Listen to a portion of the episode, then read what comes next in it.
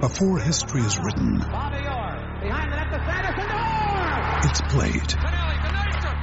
Before it's frozen in time, it's fought one shift at a time. Before it's etched in silver, it's carved in ice. What happens next will last forever. The Stanley Cup Final on ABC and ESPN Plus begins Saturday.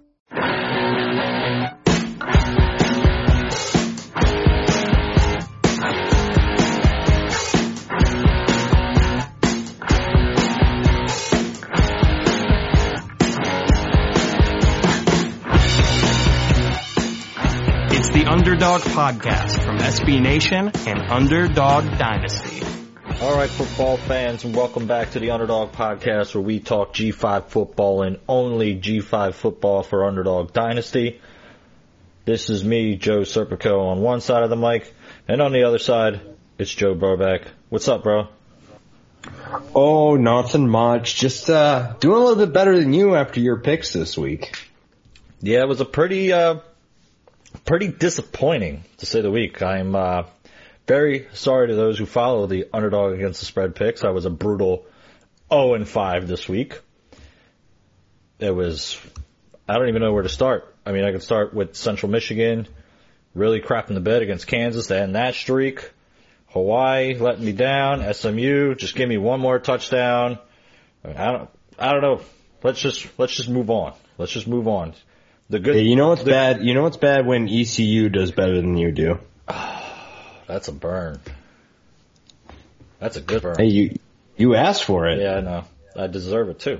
I do deserve it. But the good thing about the whole gambling world is it's a marathon, not a sprint. So we're gonna make it up. I started off slow last year too, and then I really turned it on towards the end of the year. So there is hope, at least in my There eyes. is hope. At least in my eyes. But we're not here to talk bets. Well, I am a little bit, but that's not the whole point of the show. We're here to talk the American Athletic Conference, and this week we got a lot to talk about because we have not one, not two, but three upsets from the P6 over P5 programs, two of which I guess we could kind of see coming. One, which makes me look like a fool, but hey, that's nothing new. You mentioned them already. ECU with the stunning upset over North Carolina 41 to 19. This is the same ECU team that lost to North Carolina A&T last week. I really don't know what to tell you. Uh, the only thing that I, and I don't even think you can use this guy as an excuse if you're North Carolina, is they were missing 10 players for selling their shoes, and we don't even need to start talking about the NCAA when it comes to that whole ordeal because that's, again, that's a whole joke. But I think the more impressive thing for ECU is holding North Carolina scoreless in the second half. Which their defense was terrible last year. I mean, it's, I mean, it's it's- historically bad, and then they held a an A or ACC team scoreless in a half. Like I never saw that. Come, I- well, I didn't see this, this happening at all, but scoreless half, no way. yeah, that's crazy. Uh, I, yeah, it was one of those games where I was watching. I was, I wasn't watching the game, but I was watching other games, and the score kept popping up, and it was close, which that didn't surprise me. And then next time I look, it's a blowout for ECU, and I feel like we're two for two in weeks where we have games where we have to do a little double take to make sure that we're seeing what we're seeing. With them, you mean? Yes. Yeah. Yeah. I mean, coming off that loss against A and T, and you expect, you know, the the top in the state, I guess you would say, should be North Carolina. It don't look good so far. UNC's got a whole bunch of issues for a whole nother podcast to talk about. But ECU, at least Scotty Montgomery held on to his job for at least a couple more weeks. I mean, how long do you think that this helps him stay there for the long term? Or is this Well, one of know- those I don't know about the long term. Is this one? Well, okay. We have already kind of hinted at that maybe he goes at some point in the middle of the year. Does this does this one win hold him to the rest of the year? It's a good question. I don't. well, I don't know. I wouldn't say it holds until the rest of the year, but I think it gives him a little bit more time than we originally thought. I think we both have thought this game was going to be a blowout. Yeah. I don't, the, the That's just considering I mean- the, the classes of, I mean, the, the ACC, to make sure I get these letters right, ACC is supposed to be way more superior than, than the AAC. well, and there's, there were some who thought that North Carolina might be on the rise. That's just because Larry, true. Larry Fedora was, it was kind of one of those things where Larry Fedora had to start winning sort of thing. He wasn't on the hot seat, but you know, he, he has to show something after last year and this obviously doesn't help his case. And like you said, we're not going to dive into why those kids were suspended, but you have to wonder how much that affected the game. I mean, I, I think it certainly does, because if I'm not mistaken, it was a couple guys on the offensive line. So, but, But they they should still their backup should still wipe the floor with ECU. I mean, that's what that's I was gonna, ex- I was going to say the same. And then something that I don't, I can't remember if we actually talked about it last week on the podcast, but I know we talked about it as like a uh, on on our Slack group. But moving forward, UNC next week plays UCF, and you know UCF's strength schedule is taking a big hit with some of the teams that are on their schedule taking these pretty embarrassing losses. which UCF fans were quick to point out, and they were disappointed. I don't know. Their chances were slim to begin with. I mean, beating North Carolina, even if North Carolina beat ECU, probably isn't good enough to get you. Yeah, but it looks a lot better. We both have. Well, we both have. yeah, that that's a that's a given, but I don't know. I mean, who I- I feel like who just- else do UCF play? Who's the other Power Five game? I think that's it, right? I, I know they got Florida Atlantic at some point, Oh, maybe that's what I'm thinking of. which No, no, they, they have Pitt after FAU. So you go North Carolina, FAU, Pitt. Hmm. Which like UNC and Pitt aren't. I don't know. yeah, they ain't world beaters. But it also doesn't help that it like okay, we're going to talk about them in a little bit. But Temple has been sorry to start the year. They got a that's supposed to be the team that was going to challenge UCF. Well, I think also it might because like at the end of the year, there. I mean, there's two sides of how you look at a resume. So say UCF this week goes and beats North Carolina, which I fully expect them to do.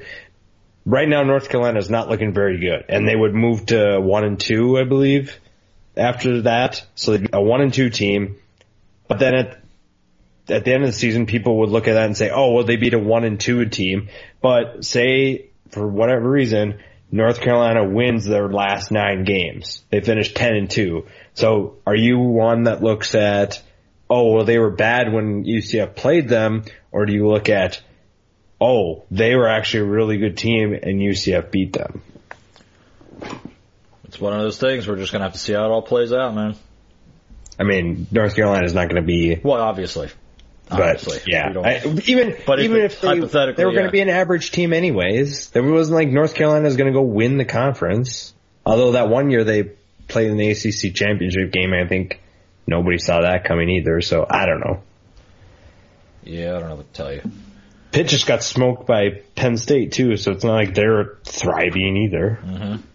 Nope, I agree with you. I agree with you on that part too. But I, I'm talking about, I guess, you know, there was a, the common opponent there between ECU and and UCF, and then literally last week we were talking about how, well, losing to NC A&T hurts ECU, and then now it's like, well, ECU really hurt them by by winning that game like, over UNC. So like, you know, really like because they have that common opponent. So I guess Yeah, that- kind of that. I mean, that was the only comparison I was really trying to make there. Makes that road trip to ECU a lot harder. Oh yeah, that that'll be daunting. Very daunting. Let's talk about a game. So we just talked about a game that was the surprising one, but yeah, we could see this game coming. That being the Houston win over Arizona, but I don't think anyone really expected. I mean, they just blew the doors off. It was thirty. It was thirty-one. Right? Am I doing this right? Was it thirty-one? Thirty-one nothing at the half. Yep. And then, because I'm just looking at the box score right now, did Houston score a touchdown first before Arizona did too? Um, Because it doesn't say that. I mean, I'm not looking at that. but I just see that it was 31 to nothing at the half, which, I mean, you, I said it in our group. D'Eriq King over. Yeah, it was 38 zip. So it did go to 38. That's what I thought. I thought they Yeah. were up 38 zip at one point. So yeah, but Khalil Tate, he's supposed to be this Heisman guy. You you said something to me last week where I said basically those words supposed to be. Doesn't look like a Heisman candidate to me whatsoever. Okay, so I know I'm D'Eriq supposed King to looks like a Heisman I'm, candidate. I, I know I'm supposed to defend Houston here, but uh, I, D'Eriq King, or excuse me, Khalil Tate's issues have more to do with Kevin Sumlin. With what yes and what uh I don't remember who their coordinator is, but what they're trying to make him into, which he wasn't a terrible passer, but he only threw for like 15, 1600 yards. So obviously they wanted him to develop more as a passer. But in the beginning, they only ran like two design quarterback runs in the game, at least that I can remember. And granted, Tate hurt his ankle early in the game, which that really limited his ability to run. But they just kept putting him back in the pocket and expect him to make plays with his arm. And then while I understand you're trying to develop him, you're not going to win games like that. He's, I mean, he had 300 yards rushing against Colorado last year. Like there's a reason why he's good and you're not utilizing his best skill. So that was, I mean, I wanted Houston to win, but it was frustrating to watch someone so good be underutilized like that. He has no business throwing 45 times in a game. None. I mean, they do when they're down by that much, but you don't, like, he was Well, even already throwing. That's what I mean. Yeah, even before then, he was throwing. I, I'm I'm willing to say probably at the half, he probably already had half of those throws in. exactly. Yeah, it was one. Arizona's not going to be a good team though. I mean, you watch, if you watch the game, they have well, their offensive Tate. their offensive line is a mess. terrible. Defense awful. Yeah. I don't there's not a single player that I could pick out other than the guys who got beat. Which another thing is Houston's receivers look fast. Yeah, they did. Granted, they had a ton of drops, which was like my main gripe. Well, okay, I take that back. It was my second gripe about that game was they dropped, and it was the same thing in the Rice game. They had a bunch of drops, and that really affected the game because in the Arizona game they had two or three plays that were they were deep passes, and if they catch them, they're scoring, but they drop them. So that was frustrating. The biggest gripe I have is Major Applewhite's putting in the backups in the second quarter. That was way too early. Way too early. I agree. And then you there. Arizona starts coming back. Like, I get it was against the backups, but you I'm, UCF's You not hold off doing till that. the fourth. You hold off till the fourth on that. Like, it's Arizona, and it's Khalil Tate, and you just, you, I mean, you saw what happened. Now, Was, when did? Because I know we all like were kind of grasping for air real quick when Oliver went down for a minute. What what period was that in? uh, it- that was, that was the third quarter. Third quarter. So uh, Because I remember thinking, Because that was like Right borderline. that- That, was like borderline. Take them out, leave them in kind of territory. You know what I mean? Well, it, here's the thing. If Ed Oliver should be able to be taken out of that game, and the rest of the defense should be fine. There should be no issues there. But you can't just take everybody out. And maybe, I mean, maybe that's not a slope you want to go down, but Ed Oliver's easily the best player on that team In the conference. and In the country. in, in the country. Eh, So does he deserve special treatment? No. Does he want special treatment? No. If that if that kid could play the entire game, every single snap, he would, and that's one reason why he's different. But you don't need him in when you're up 38 zip. But uh, that's he was forced to go back in because of what was going on. Now, before we dive into the other P6 win, uh, just a quick one more question about Arizona. Do you think Tate regrets the decision to basically make it public that he didn't want Ken Ni- Niumatalolo as to be the coach there?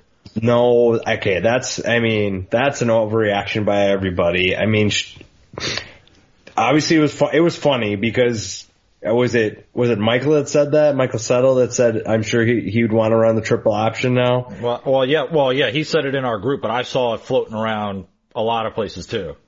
Because it does bring some value Which- point because I mean Sumlin's not using him as a runner at all, and that is that is what makes him special. Yeah, And I know Tate wants, you know, he wants to showcase his arm a little bit, which he wouldn't have in in that triple option. But I think now they're kind of overdoing it the other way. Like they're throwing It wasn't- 45 yeah, times it- is ridiculous. You know what I mean? Like that's he's not a quarterback that should be thrown it that many times, agreed. regardless of the score. Like Agreed, that's a guy yeah. that should be at 25 at max, and you should be seeing more like more play action stuff. Even I I feel like because I watched the game a little bit. I'm not gonna act like I watched all of it because I was still kind of at work at the time. But like I felt like I didn't even see much of the zone read, which like made him so hard to stop. No, they didn't run it at the beginning, which was that's the part that I was at first I'm like, okay, they're just trying to like they're trying to keep Houston on their toes, keep them guessing, and then they kept passing and it was and part of it I think was Houston was trying to give even if they did run zone read, they were given give looks so that Tate couldn't hang on to the ball, which is exactly what BYU did was they forced him to hand the ball off so that he could hang on to it. However, by the time that maybe Arizona wanted to start running more read options or design quarterback runs, he had already hurt his ankle, and so I think that was a concern, and that kind of just took it out. And that's kind of the risk you run is when you don't use something that's so valuable to your team, and then he gets hurt, you can't use it anyways. Yep. Well, obviously, yeah, the ankle injury. Obviously, Yeah, plays that- a huge, that's what I'm you know, saying. plays a huge part in all of that. But still, you still even with an ankle injury, you expect in, in, at least show the threat of run. Like we didn't see that a whole lot. I I think that was the biggest mistake. If you're going to throw 45 times with that guy, the, there was not even play. We weren't even seeing play action off of that. You know, it was I don't know. The the offense as a whole just seemed pretty blah. Like just to not come up with a better word. Like And you can't you can't set think- up play action if you don't run the ball. no, well that too. You can't run play action. Yeah, that too. It's also very true. I mean, it was just, I mean, great for for the conference, obviously.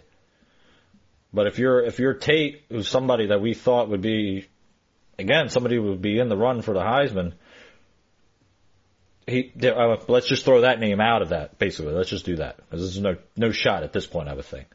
No, definitely not. I mean, it's a shame because it's not his. I don't think it's his fault. I think it's it's whoever's calling. the It's not. Yeah. It has nothing to do with him. I mean, here's the thing. You know what it kind of reminds me of? It- He kind of reminds me now of Quinton Flowers last year. You know, almost took his running ability away from him trying to throw too much. Granted, Which- this is more extreme. This is obviously more extreme than they did with Flowers.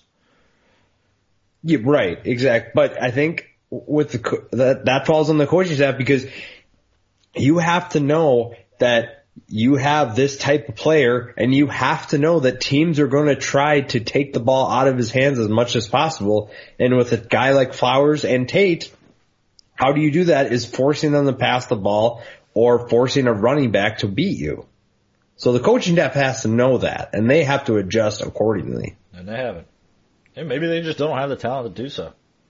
I mean, let's just be honest. That could be the case. They, yeah, they don't. I would say. Yeah. I feel like we talked a little bit about Arizona too much there. Let's talk about another another upset. Well, we're not considering an upset, are we? South Florida 49-38 win over Georgia Tech.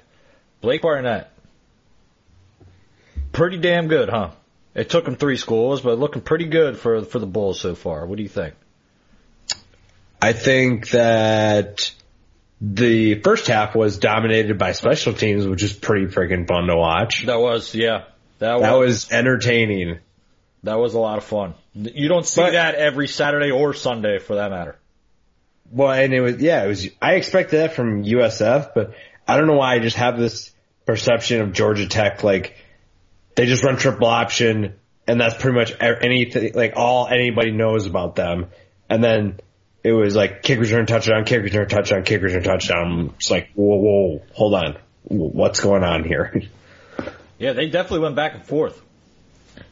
It was fun. It This is a fun game. Barnett with the with the go ahead score at the end there really made a difference. Uh, and oh my god, why am I blanking on the name of the kid that came up with the pick, the much needed pick at the end there for South Florida? Oh my god, Nico. I don't pay Nico. attention. Nico was his first name, right? No, am I not right on that? No, I gotta look it up. I gotta make you look good. Oh my god, who came up with that pick? It was Nico. Yeah. Nico Swatelli, I hope I'm saying his name right. But Nico came up with that pick right at the very end there. Basically, basically sealed the deal. That, that led to, uh, Barnett's final touchdown there to give him the win. It was, I think for me personally, you know, it was good to see South Florida, yeah, they were at home, but they were down entering the fourth quarter and made the rally back when a lot of people would expect that group of five team to basically maybe lay down to uh, what most would think would be a better opponent. And on top of that, I think you know we kind of talked a little bit before the year that maybe USF is better than we thought. Are you ready to say that yet, or are you still hating on them? Uh, I don't hate on them. I just say what I think. So if you want to call that hating on them, then sure. But I'm I'm not ready to say that yet. This this was a good win. I'm not going to take that away from them. I thought.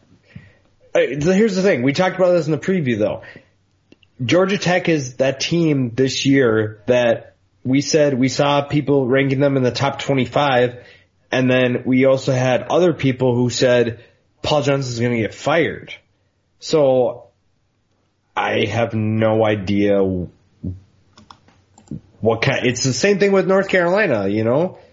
What kind of team are they going to be? I think we think that Georgia Tech was better than North Carolina, though, right? Right, yeah. And granted, they didn't get blown out by South Florida or USF. Excuse me, I don't want to get blown up for that, but Yeah. Yeah. That's a whole. yeah, I that's a just, whole yeah. I, yeah. It, I mean, it was a good win. I'm not gonna, I'm not gonna say, oh well, Georgia Tech didn't do this. Georgia Tech didn't. Georgia Tech, TaQuon Marshall wasn't in for a period of time. I'm not gonna say that because it's, it's just like you're just kind of picking for stuff and trying to throw. It's like, it's like the. If I was Skip Bayless, I'd have like a million things to say about USF not having a good win against Georgia Tech. And to And I just, I can't do it. and to make matters worse, that's their going to be their best win this year because their schedule is pretty much. I mean, it's all conference teams. With their next biggest game, will obviously be that UCF game at the end of the year. Other than that, I mean, next week they get Illinois. You're- They play Houston. Well, I said in conference. If they UCF and Houston in conference? Yeah, well, Uh, yeah. I meant out of. Okay, I should have said out of conference. I guess. Oh, okay, gotcha. I should well, have said out yeah. of conference. if You, know, next you week I could've Illinois. said that It was just like, ugh, you know what I mean? They played Illinois last year, right? And just smoked them, if I remember correctly. Or was it Indiana? Right. Yeah, I can't remember. no, they played Illinois. It was Illinois. We could have guessed that though before the season even started, though. Elon, Georgia Tech, Illinois, and UMass. I mean, come on, we. You knew it wasn't going to be a a good out of conference schedule from the beginning. True, but this is one game we didn't. Yeah, we. This was the game we thought that maybe they could lose. Can you see them going ten wins now? Uh, Considering that at this point, Houston and UCF are their, their top two. Honestly, I was 50-50 on this game. Georgia Tech could have won and USF could have won, and I wouldn't have been surprised. Let's see. They play Illinois. I expect them to win that. They play ECU. I expect them to win that, despite what ECU did last week. UMass is explosive on offense. Yes, they are. But I think UMass is team to do like this year. And I think so I that's think I think USF has more pieces, obviously. Right. But that's a game that that could slip away from them. But I, I'm not going to say that. Tulsa is. They almost beat Texas, which granted Texas is just looks terrible right now, but beating Texas is a big, big stinking deal. So that and Tulsa also wiped the floor with Houston last year. So So uh, that's one game that really blew our minds last year. Yeah, and then Of all of them. UConn is just atrocious on defense. And then they play Houston, Tulane, Cincinnati. Temple looks awful. We'll talk about them, and then you. No, I don't see ten wins. You don't. All right. Yeah. That last stretch of Houston, Tulane, Cincinnati, and UCF is brutal. Yeah, I guess we're going to talk because we're going to keep diving through this the slate here, but Cincinnati is a team I want to talk about a little bit once we get once we get there. First, I guess we've dived through the three upsets of the week. I guess we'll talk about a game that really was not well. We could we just kind of saw it coming. So that was that Friday night game.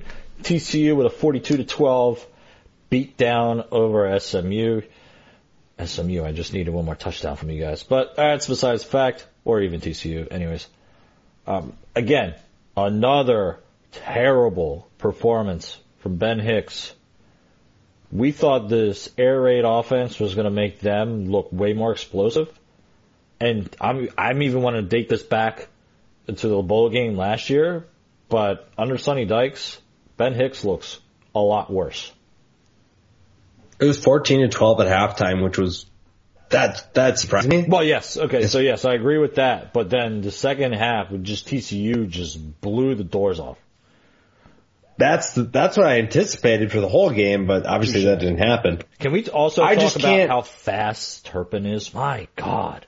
I have been watching him for a while now. He, I mean, he's short, but he gets going, That, and he's that touchdown, I was just like, oh my God. I don't think I've ever seen somebody split defenders that quickly.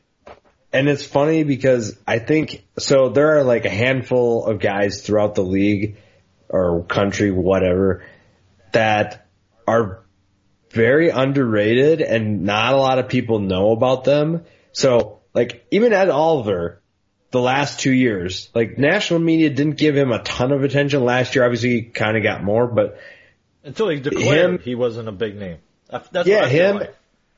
Anthony Miller, McKenzie Milton, you know, guys in like, you could even throw like Brett Rypien from Boise State. the guys in the group of five don't get much attention unless they're really, really good. And now everybody is like an expert on Ed Oliver and what he, his life is all about, which is just funny.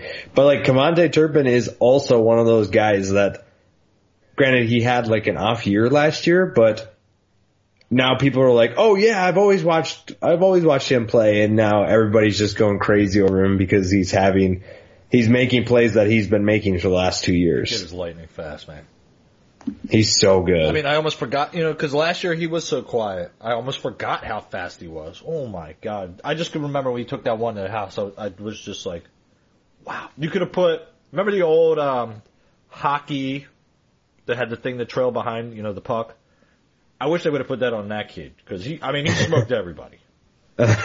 Legitimately, just smoked everybody, left everybody in the dust. That kid is lightning fast. Stuff like that definitely translates to the next level too. That kind of speed. Oh, yeah. That kind of speed. yep. Um, just because I'm going down the list in order here, UCF with a 38 nothing win over South Carolina State. No shock there. No shock. The the shocking part was, did you see Milton's stats? Got 243 and one TD. Oh, you know what? Yeah. You know, you just kind of brought up a good point. Actually, I did want to mention. No, but did you see? You, he had three picks in the first half. Nope. They put in another quarterback. Get out, really? I didn't see that. Yeah. Well, I, I He obviously, struggled. obviously because it was South Carolina State. I didn't really didn't pay attention to that game. So this I didn't either until I looked at the stats. Well, I know why you paid attention. Because he's your fantasy Well, I have. I have him, and I do another. I have another fantasy league that I do, and I picked him this week because he was playing South Carolina State, and That didn't go to court It was- play, huh? oh god, it was gross. Can I also mention, since we're talking about it, there's only three 2 and 0 teams in our G5 fantasy league. And I'm one of them. Did I win? Nope. No, I didn't. You lost. But That's fine. I'm I'm I'm over it. over it. We just got a long ways to go, bud. Long ways to go. I'm over it. I'll talk trash though. Yeah, well, of course. That's the point. All right, let's let's talk about the other, I guess, exciting game in the conference. Uh, we kind of talked about it a little bit earlier. Memphis went on the road, 22-21 loss at Navy. Um, Brady White, Yeah. for the most part, largely very ineffective. The weather obviously played a big part in it.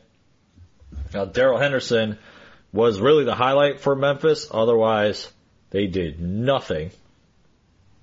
And then Malcolm Perry, I mean, what you expect in that kind of weather, the triple op- option works perfect. It literally is the perfect offense to run when you have that weather that we saw in Annapolis the other day. Yeah, Mother Nature can get the win here because that's pretty much what it was. Now,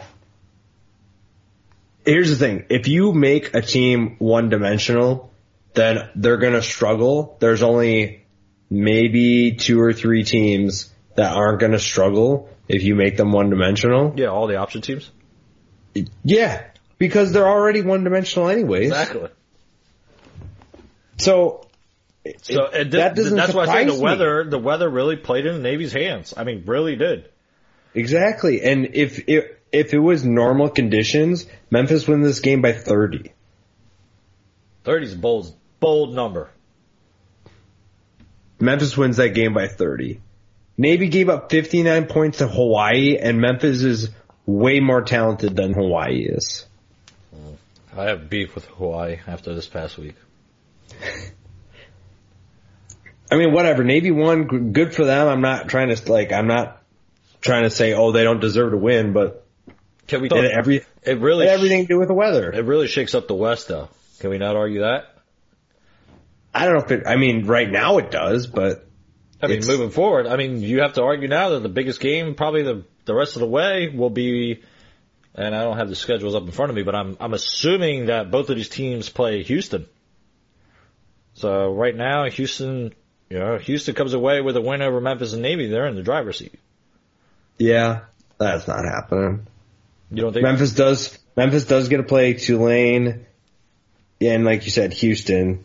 So they're they still control well, they don't control their own destiny because they lost Navy, but they had they still have chances to win and those I mean Navy, Houston, Memphis, and Tulane, those are the four teams that are are in contention for that division. I mean, I think we already talked about this before the season started. That's definitely the tougher division this year. Right, But I, yeah. But I feel like I honestly thought it was going to come down between the game between Memphis and Houston. It will. It, you you're still feeling that way? Yeah, I, again, the the weather is the thing that affected this game more than anything. Who's to say there's not weather when that game happens? Well, you you okay? Then that then that's when that happens. But Mother Nature Those- is the perfect equalizer. Look at the Browns. They finally they finally didn't lose a game.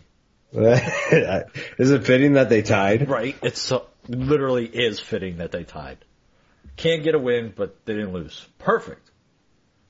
I mean, you put if you put Memphis and Navy into this situation, this specific situation where, okay, you take these two teams and they become one-dimensional offense. Who's going to win? You're going to pick Navy ten times out of ten. Of course you are.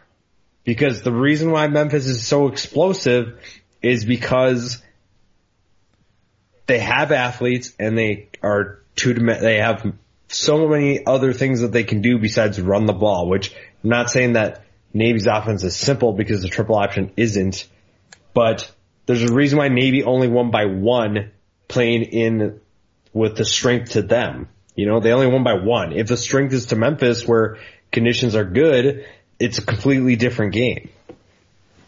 I'm not going to argue that. I mean, there really is no argument to that. Because we know Memphis is more of an aerial team. And then when that weather comes in, that obviously plays more to the ground game. I mean, we saw, like I said earlier, in the NFL, we saw that too. Exactly. Uh, next on the docket of recaps, I guess we we just bring it up because you just mentioned them. Tulane, 42-17, easy win over Nicholls. Um, there's really not much to say about that. We kind of expected that. Yeah, you can say that, and then Boise State, UConn. What more do you need to talk about? Boise looks good. Tulane looked better than Nicholls. There's not much you have to talk about. Uh, well, the only thing I wanted to say is, so like we kind of talked about Pindell last week. Did you expect a little bit more from him in this game or not? no, I, I said in the preview that Boise State plays more defense than UCF does, so did. I expected him to struggle more, which obviously he did. He only had 40 yards rushing and 70 yards passing. But Boise State is way better at defense than UCF is or maybe ever will be. So, okay, so you just said that. They are one, so Boise is one spot ahead of UCF in the coaches poll. They were huge, huge, huge uh, favorite in our G5 rankings. Only one, only one voter didn't pick Boise to be number one for the G5 teams. Are they that much ahead of UCF? Yeah, they I agree. their offense I may agree. not be. I agree. I, think all yeah. around they are. the- Oh yeah, all around. UCF doesn't play a lick of defense. Exactly. I think the defense makes all the difference in the world. Right. And okay, so granted, uh, yeah, you just compare the similar matchup. They both play UConn. UCF won what 56 to 17, and Boise State won 62 to seven. That, right now, that says everything I need to know. Yeah, but UCF did travel, if that means anything. And yeah, that doesn't matter. No. It's UConn, Yeah, can't argue that. which three years ago when UConn beat Houston, that's a different UConn team. But right now, it, it's UConn tells you everything you know about that team. This UConn team will be better than years past, though. At Correct. least last- Now that they have a since chance to last- win a At game. least since last year where we started this podcast. Let's just put it that way. That's true. All right, let's talk about a little bit about Cincinnati. 21 to nothing win over Miami. And I think this once again proves something we talked about in the last episode is one, in college football, it is so rare to see a zero. So rare. But I could, I don't care who you're playing against. Even the the worst of worst come up with or come up with some points. Cincinnati's defense might actually be a lot better than even we have been talking about. Told you. Like they are legit. I mean, legit. I don't even. I can't come up with a better word. I mean, they are for real.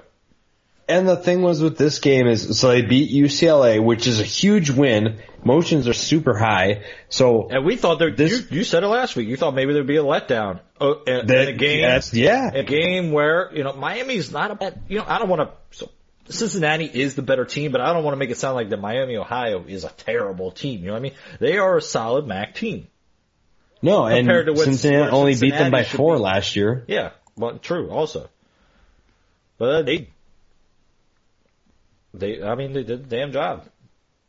And I Their think offense was average though. That's the problem. yes, but I, I think, and maybe this is a sign of moving forward. But they finally gave up on Hayden Moore.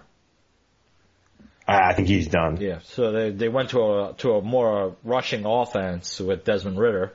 I mean, he only threw 11 passes and he rushed 18 times. So I think obviously we're going to see more of that style of offense moving forward. I think there's going to be some more of a ground game. Yep, Which we'll and if see- their we'll see defense how- keep playing this way, it's great. Exactly. So we'll see how that, you know, how that goes moving forward because that is almost the opposite of what we're seeing on a lot of these teams in the conference. They're more, I don't want to say that because some, a lot of the other teams, they do rely more on the rushing game, but they are the, one of the very few in this conference that rely on defense. Which I think last year the offenses were just so good that there was no way any of the defenses were going to be successful. So I think now we're finally seeing, oh, here's what happens when you play. I mean, granted, no one's really played. There's been a couple conference games, but no one's played any, anybody in the conference. But I don't think the offense, offenses as a whole in the conference are as good as they were last year. I agree. I think we had, do I actually want to say that? Because I feel like we only lost two big name quarterbacks. Because I was about to say we have better quarterback play this year, but we only lost we only lost two, Ferguson and Flowers, right? The two Yeah. bigger names. Okay. So And some might some might argue that Barnett is going to be better than Flowers. whoever wants to argue that hasn't watched enough college football. Well, you know, winning will really uh, change your opinion quickly. Recency bias. I was going to say maybe more rec- you know more recently. That's why because Quinn Flowers you got to argue was the best player the conference has seen, Oh, then maybe Greg Ward. And we've already, No, Ed Oliver. okay, touche. Ed Oliver will, when it's all said and done, will, yes. Offensively. Let's just put it that way. There you go. Offensively. Uh, you kind of touched on it a little bit.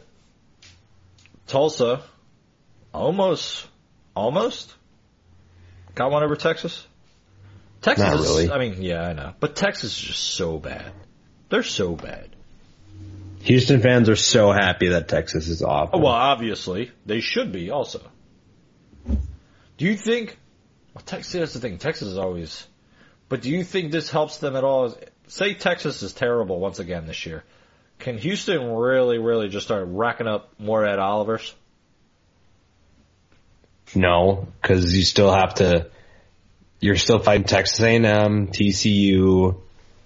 Yeah, I mean you're still fighting. Eh, there- I mean, There's- yeah, yeah. there's a lot of schools. You're fighting like you're fighting the Stanfords, the Alabamas, the the big the Did you, did you say know? Samford?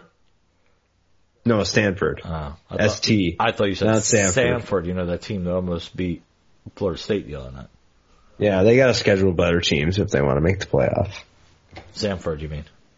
Correct. Yes. But it- so Houston's they're not. I mean, maybe, but right now they're they're already battling with teams within their state, and then t- other teams like Alabama and those top tiered teams already. So it's not like things are just going to change just because Texas has been down. But uh, I, there's this was actually pretty funny. There are some people that are saying that they think that Major Applewhite made Tom Herman more than Tom Herman made Houston good. What? Saw that yesterday. You know they drink a lot in the South, right? Well, the, I just I'm just telling you what I read. They do drink a lot down there. That's that's my Wait. only answer to that. Are you serious with that? Mm. Yeah, I don't know. I don't know. I don't. I don't think I agree with that. But it, I. Tech, or Houston fans are also stu- still very, very bitter about Herman leaving in that whole situation. Well, obviously. So Uh, there's always going to be that There's- that aspect of that argument. and I guess with that said, I don't know how you if you've noticed, but I purposely left one game last year, and that's those Temple Owls. Oh man, I don't understand. Granted, so here's my thing. Buffalo is a team that I've really liked coming in this year. Really, really did like coming this year. And I could have seen this. I could have seen this loss coming. But it's just the way that the Owls have looked at a whole has been terrible. And that's me being polite. Did they use three quarterbacks? They used three quarterbacks. game? They used three quarterbacks, which was actually so something that like we kind of knew was going to happen coming in, into the week. We knew that was a possibility. Isn't that a concern though? If you're heading into week two and you already have to use three quarterbacks after the ending that they had last year? Yes, obviously. But I here, so I don't even know where to go with this because I was actually asked this by uh, Maryland fans today, and it's one of those things where we're like, well, what are they doing playing three quarterbacks? And I'm like, I don't know because if you were to tell me, okay, so in week one we saw we saw Centilla, we saw him for a couple plays, but they were just designed runs, and the guy is definitely a gifted runner as a quarterback. He's not ready. He's obviously not ready to do stuff as a thrower. But to see Anthony Russo this week was like, oh, okay. So like that kind of threw, I guess, me off a little bit more in the sense because like, does that mean they're? Because let's be honest, Utah has done nothing to really impress you in these first couple weeks. Literally nothing. No. Uh, he's again. He he single handedly lost this game for them. They could have it could have came back and won this game, and it was another Nutile turnover that cost them again. And that was Which you, which you that- can't do against Buffalo. Which you well, yeah, which you can't do, but well, Buffalo first off, let's talk about Tyree Jackson because that's Tyree Jackson's damn good. Like he's a guy who you I don't want to say. Well, let's just put it this way: he will be in the discussion of NFL people talking about him. He's not going to be anywhere in the top three rounds, but he might be a late round pick to an undrafted guy in the next year or two. I, I can't remember what year he is in right now. I believe he's a junior. That's what I thought too. I thought he was a junior, and he's definitely going to, he's not one of those types to go out, but he's definitely going to, you're going to see him maybe in preseason in two years. Let's put it that way. Because there was, and I know this for a fact, there was at least anywhere between 8 to 12 NFL scouts there, and they weren't there to see anybody on Temple. they were there to see Jackson and another guy. I mean, he had a, I guess, a quieter game, but Anthony Johnson for Buffalo, that's that's a good wide receiver. Well, he had some personal tragedy, I think, happen. Someone passed away that he was super close with, I think. Which, I, whatever, if you're playing, you're playing, but I think that might have maybe affected him a little bit. Well, yeah. I mean, was, if anybody's had a death in the family or anything like that, they can they can vouch for you know how rough that stuff can get sometimes. But he had the game-winning score. Anthony Johnson being, all right, he's he's pretty damn good. I mean, he's an all he's in the running for being an All American. Oh yeah, at Buffalo. I mean, but we're not going to. Let's be real. Buffalo's not a, not one of your biggest programs ever, but he's nope. he's pretty good. Definitely named to because I'm I'm assuming if you're listening to this podcast, you don't watch a whole lot of the MAC, but that's somebody you might hear going forward. And I, I, I said that it's coming into this year is that Tyree Jackson Anthony Johnson combination is is good going to be one to watch, and in Buffalo as a team is going to be someone to watch. Yeah, I put Buffalo in my uh, the the over under spreads. I think Buffalo is the team, and this helped their cause because I honestly, this was a game I thought Temple would win coming in the year. So they only helped their cause with that. Helped my cause too. I guess that's perfect little segue for. Uh, actually, this is where I ask you because I guess it comes tomorrow morning. Last week we did it on Tuesday. This week we're doing it on a Monday. Those power rankings. Do you want to give us a little leak, or do you want to hold off a little bit? Well, is this getting posted?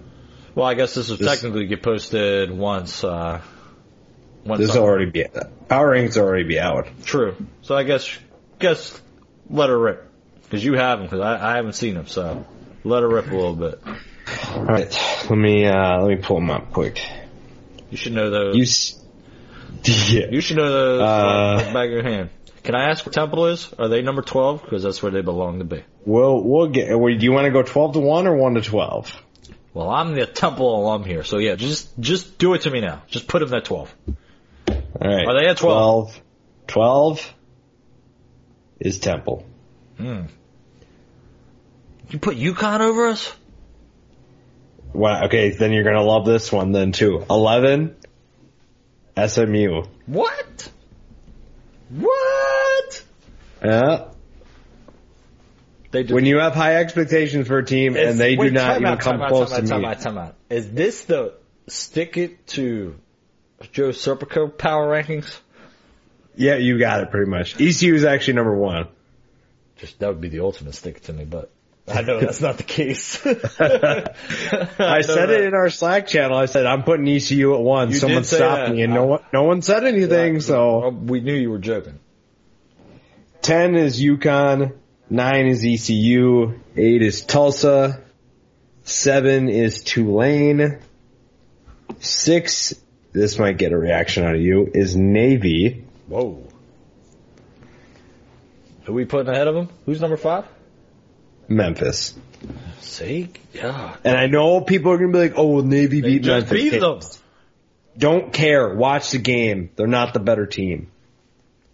I'll argue that till the end of the year, even if Memphis goes and loses the next ten games. I'm not going to argue with that either, though. I agree with you. There are going to be people that argue with us, but I agree with that assessment. Four is no surprise, Cincinnati. It's a surprise because of what we expected from them coming into the year, but it's not a surprise with how they played. And then, Yeah, but I I'm think sure, well, not to cut you off, but I feel like we almost expected Cincinnati to be in that four to six range this year. yeah, that, for even like four to eight, you know, like they could be just an average team. Did we? But I feel like we expected them. Who's your eight team again? Uh, Tulsa. So yeah, maybe say, four, I I feel mean, like we had them higher than Tulsa all year. long. Memphis, Navy, and Tulane are five, six, seven. So yeah, four to four to seven. Okay, yeah. fair enough. Then our one, two, three, I think we can agree, is the way it should be the rest of the year. Yeah. Well, USF fans won't like that I have them third behind Houston. That's no, actually, I agree with that. Good. Someone's got to agree with me. That's what I I put Houston. So in our G5 rankings, I I had it Boise, UCF, Houston. Then I think I put USF, then Hawaii, if I remember right. Then Cincy. And and I'm not gonna lie, I'm part of me thinks that maybe I should have put Cincy ahead of Hawaii, but Hawaii is just so much fun Hawaii to watch. is So much fun to watch at midnight. Like they're Uh-huh. it's the only game to watch, obviously, but it's they're just so much fun to watch right now too. I mean, well, you, granted it was triple option, but USF gave gave up 38 points to Georgia Tech, Also true. and Houston starters didn't give up a single point to Arizona, They smoked them. and their starters on offense destroyed them. Yeah, I mean I, that was the main reason for me because you Arizona, my eyes is well, Arizona has better talent than Georgia Tech. At least one better player. Let's just put they got Tate. That makes all the difference. I would agree. Hence why, yeah, hence why I have the power rankings how they are. But you USF fans don't agree with anything I have to say. You're just out to get them. That's what it is. I'm not. I just call it how I see it. Coming to this, my biggest gripe is they have they lose Quinton Flowers, they lose an average rushing attack with their running backs, and their defense was also very average at best. And they lost they lost their best tackler, they lost one of their best defensive backs, and a couple guys on the D line, and they expect, oh, we're going to win the conference based on potential. Because they have Jordan Cronkrite, who's supposed to be like the next greatest thing. Wow, how many yards does he even have this year? I don't even think he's done that well, if I remember correctly. Okay, I'll give him that Blake Barnett has been good, but like they didn't know that. You have a kid who went to Alabama, couldn't win the job. Went to Arizona State, couldn't win the job. Yeah, he could win the job at USF, but that didn't guarantee that he was going to be good. Jordan Cronkrite has 39 yards. At the beginning of the year, I got so much crap because he was supposed to be, he's this guy from Florida. Yeah, one, I know that. Two, that doesn't guarantee that he's going to be good just because he's come, coming from Florida. Guy has 39 yards rushing. Okay, so back off. I have justified opinions. He's going to be the best running back in the conference. God, no, he's not even the best running back on his team. Their best running back has 69 yards rushing. Their best rusher is their quarterback and Blake Barnett, who's hardly a Quinton Flowers. I don't even know what to say to that because there is not much. I mean, if they want to, if they want to win passing the ball, go ahead. They got the talent to do that there, but don't just assume that your team's going to be the best in the conference based off potential. I mean, Houston, the team that I cover, I was even, I wasn't going to say that they were going to be really, really good because they had, they had a new running back they had to put in because Catalon's gone. Wide receiver was a complete question mark. And then the defensive secondary and linebackers had questions and p- positions to fill. So you didn't see me saying, oh, well, we got Deontay Anderson transferred in. We have Darian Owens transferring in. We had Nit Watkins transferring. Like I didn't just list off guys who were transferring in and had potential and said, oh, Houston's winning the AAC. is So Houston I going to win justified AAC? opinion. Right now, I think they are. Yeah, I'm gonna. A couple weeks ago, I would have said UCF, but Houston's got the more impressive win right now. They have the best overall team right now in the conference. I can't argue that. Let's move to week three, Let's do it. kind of quickly. Friday night, Memphis takes on Georgia State. They'll blow them out. Is there anything more to say about that? points. No, they will not score 100. Well, they have, Georgia they State's definitely have some, bad. Yeah, well, Georgia State is bad, but they've got something to prove. But 100? No, they're not going to score 100. Yeah, I didn't think so either. They'll score 70 or something stupid. Saturday, UCF versus UNC. We kind of touched on it a little bit. Um, that is Does a, playing at North Carolina change your thought about this game? I was literally just about to ask you, does playing in North Carolina? I can ask difference to questions too. No, I ask you the questions. That's the whole point of the show. I wish you asked I me just, more I questions just saw that. so I can vent off a little bit. I just saw. Well, here you go. Vent away. UCF wins. I don't have anything to vent on this game. Oh, well, there. That's your one chance. UCF wins this game with ease. From what we saw in the past two games, what makes you think North Carolina stands a chance? Especially against that offense. That's yeah. what I mean. You know what I mean? Like That just if- threw if me you off can't- If you can't, if you can't, if you can't, if you can't stop ECU's offense and you can't score in the second half against that defense, and now you got to play UCF. Watch, watch UCF lose this week. Just watch. Literally, Quick talk about offense. I have the quick interjection. I have the Jets Lions game on right now. Don't ask why. It's just on. well, it's Monday night, Stafford's, so you just watch. Stafford's thrown two picks, Stop. and Darnold threw a pick six on his first pass. And This game's awful. where'd they go to school? Uh, anywho, that was my one thing. It's just an awful game. I mean, it's the Jets and the Lions, so I should have expected it, but whatever. Stafford's my quarterback in one league, so. But yeah, he'll get dumped. Anyways, other 12 o'clock, well, two other 12 o'clock games. One is, and this is, I guess, one. UConn taking on Rhode Island. UConn's 0-2, Rhode Island 2-0. Um, probably won't be a line released for this game, considering the fact it's it's an FCS versus an FBS until Saturday. But can UConn actually lose this game? Because Uh, I think his- I think historically Rhode Island has. I don't want to act like they're like a world beater again, but like they have a decent team. I'm hoping that Pindell, for because we had this conversation last week, he looked good. So hopefully Pindell, this is a game where he can at least get them on the board, the win column, I should say. Yeah, like, I will, we will see. That's, obviously UConn can win, but nothing's a, nothing's a gimme with that are they going to pull a, a ECU versus North Carolina A&T? Potentially. How bad their defense is. That's the thing.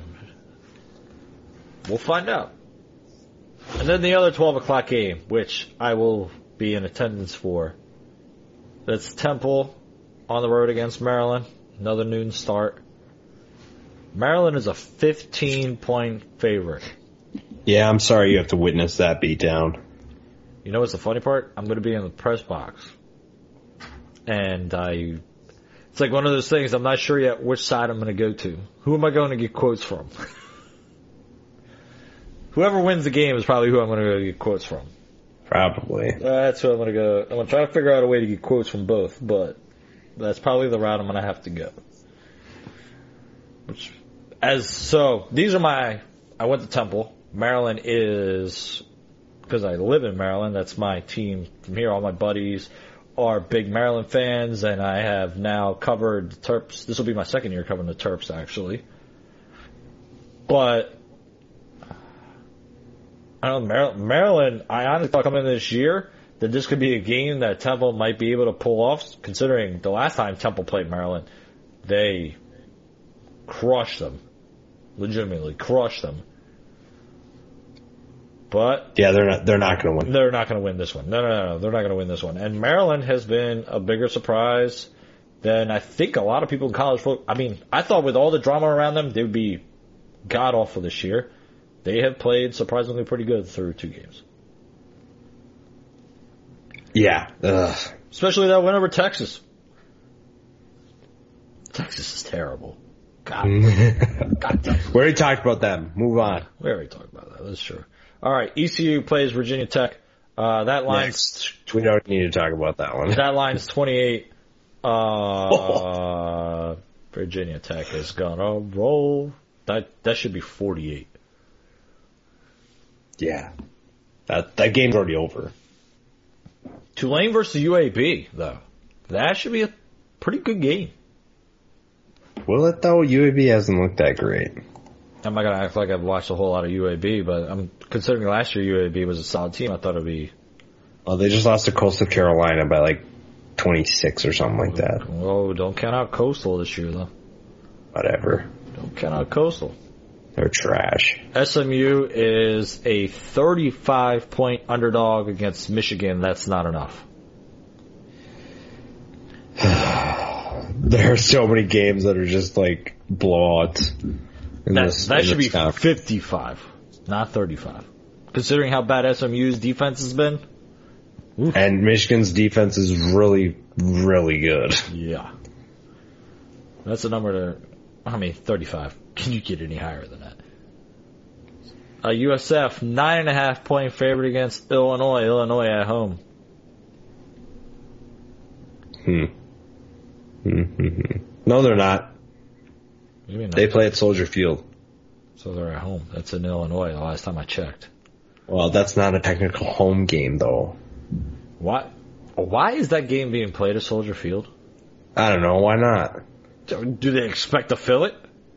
No, definitely not. So then why is it not being played at Illinois? That's what I'm. Uh, why? Well, then why is this game scheduled? You know, in general. But yeah, whatever. Touche. Got me there. Lehigh versus Navy. Whatever. No need to talk about it. Whatever. No need to talk about it. Texas Tech at home against Houston. Texas Tech is the two point favorite Well, they just put up 77 points last week. against two. I don't know. What did they score against Ole Miss though? Not that Ole Miss's defense was We're talking about 20. We're talking about a Houston team that just blew the doors off Arizona, and they're going to be.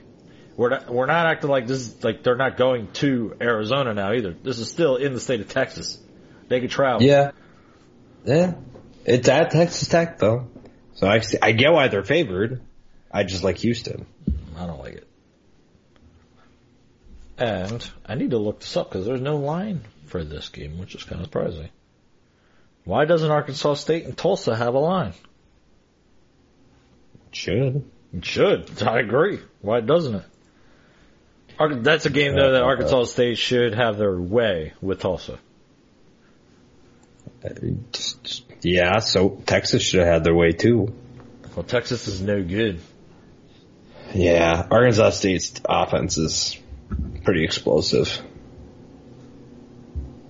Arkansas State got quite a few votes on our G5 rankings.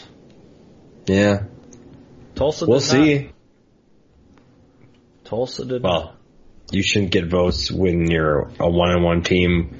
You lose to Texas, and your one win is against Central Arkansas.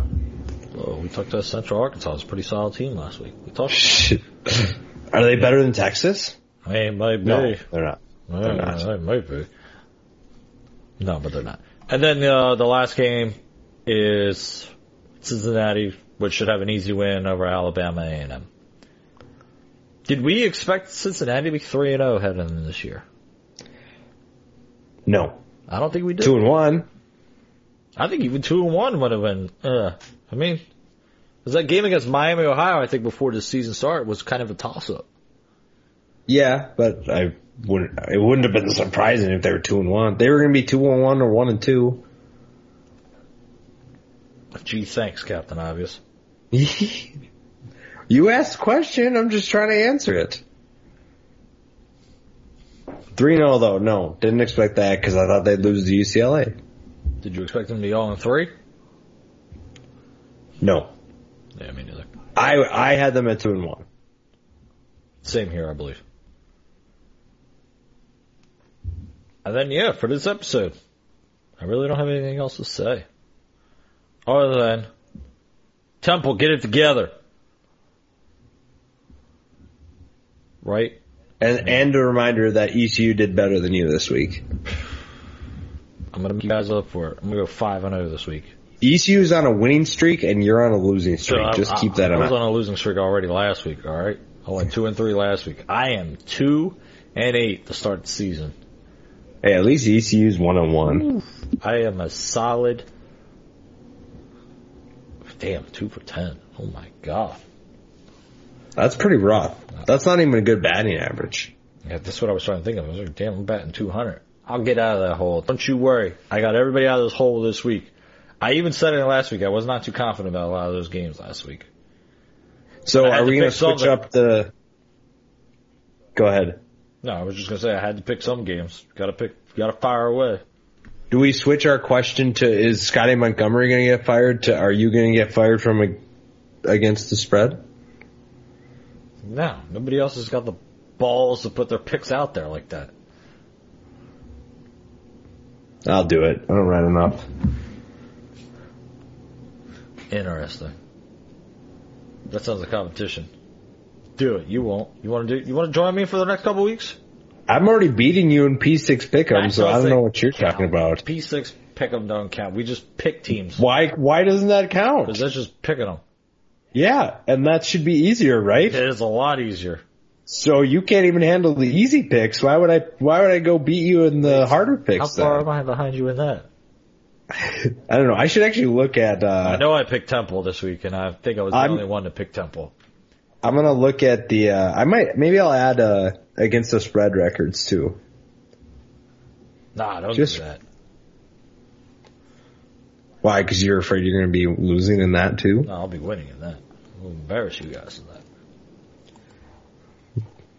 I'm not worried with that two and ten record you're currently boasting. By the end of the year, it'll be 30 and 10. Don't you worry about it. Ooh, that would be great. 30 and 10. Yeah, that would be epic. we all picked North Carolina to beat ECU. Yeah, I That's- know we did that. And I think I was the only one to pick Temple to beat Buffalo. So that's why I'm like 99.9% sure I'm in the back again for this one. Yeah, you are. You're one game worse than me because we picked all the games the same except for that game. Hmm. Note to self. Don't pick the same as Joe. Not that I'm going to pick against Memphis or Houston this year, so you might get some games there. Yeah, I don't think I'm picking against them the rest of the way either, but we'll see what happens. We will see. On that note, I guess it's a perfect way to end the latest episode of the Underdog Podcast. Again, if you're not following us on Facebook, Twitter, Instagram, iTunes, whatever all that social media stuff is, make sure you are. Joe, where do they find you on the Twittergram? Add Joe Roback. Should just have that.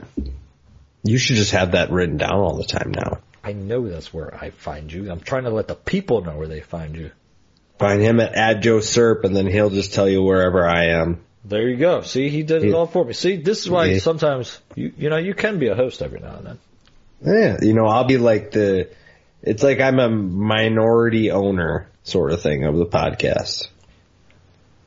I don't even want to go that far. It goes 50-50. That's for sure. This is a 50-50 deal here. Or or at this point, since we're only doing two pods two pods right now, I guess 25 and 25 for the podcast. We got Touche. the American part down. Touche. But again, thanks again for joining us. Appreciate everybody listening to the Underdog podcast.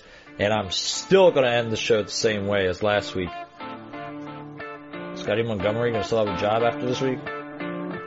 More than you.